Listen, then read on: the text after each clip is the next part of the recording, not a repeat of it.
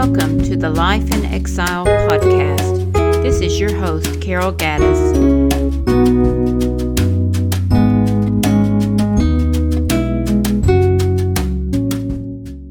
Lessons from the Mountainside 8.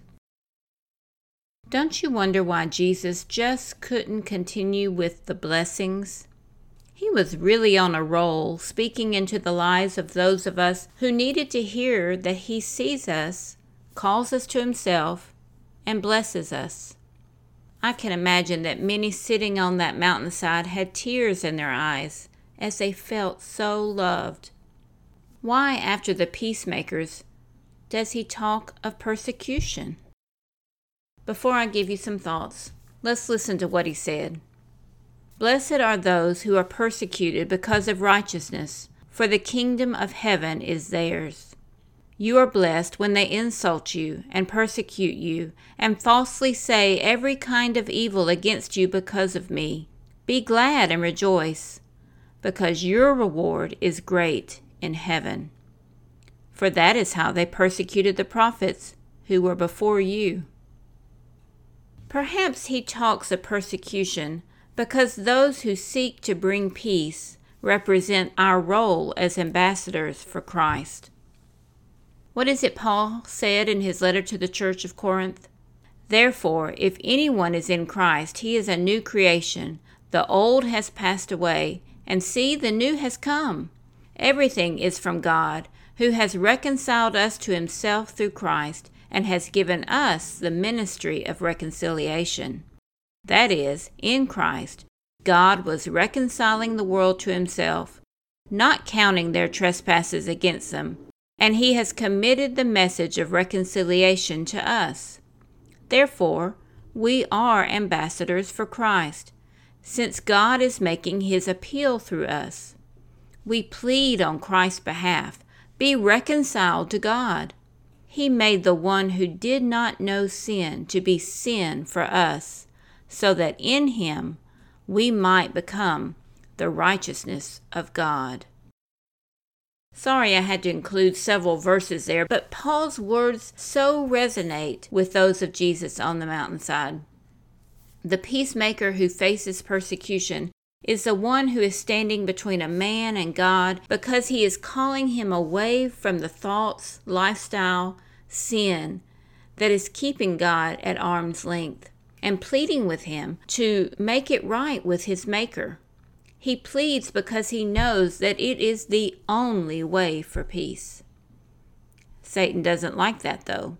His aim is anything but peace, and those who are blinded by his lies are the ones he uses to persecute the ambassadors of the king.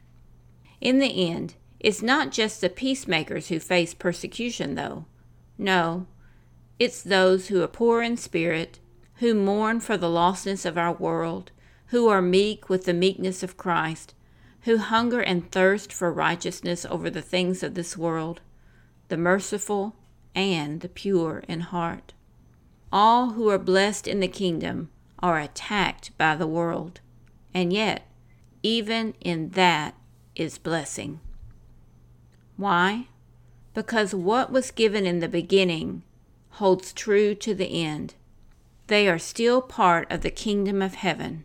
Nothing can take that away, not even persecution. So, why does Jesus talk about persecution after all the blessing?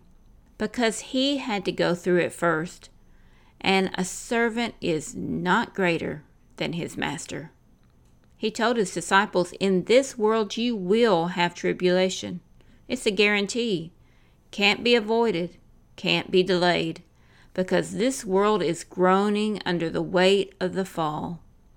Even so, we can know blessing, even in the midst of trials, suffering, and persecution, because we know it's temporary and something better awaits us on the other side for eternity. We're not any better than the prophets before us, Jesus tells us. They suffered. He suffered. We suffer. But in a little while, all things will be made new, and he will dry every tear.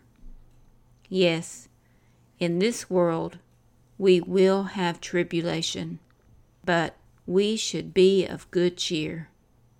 Jesus has overcome the world. Grace and peace.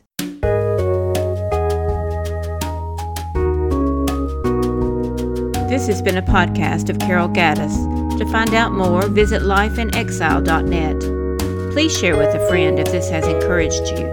Thank you for listening.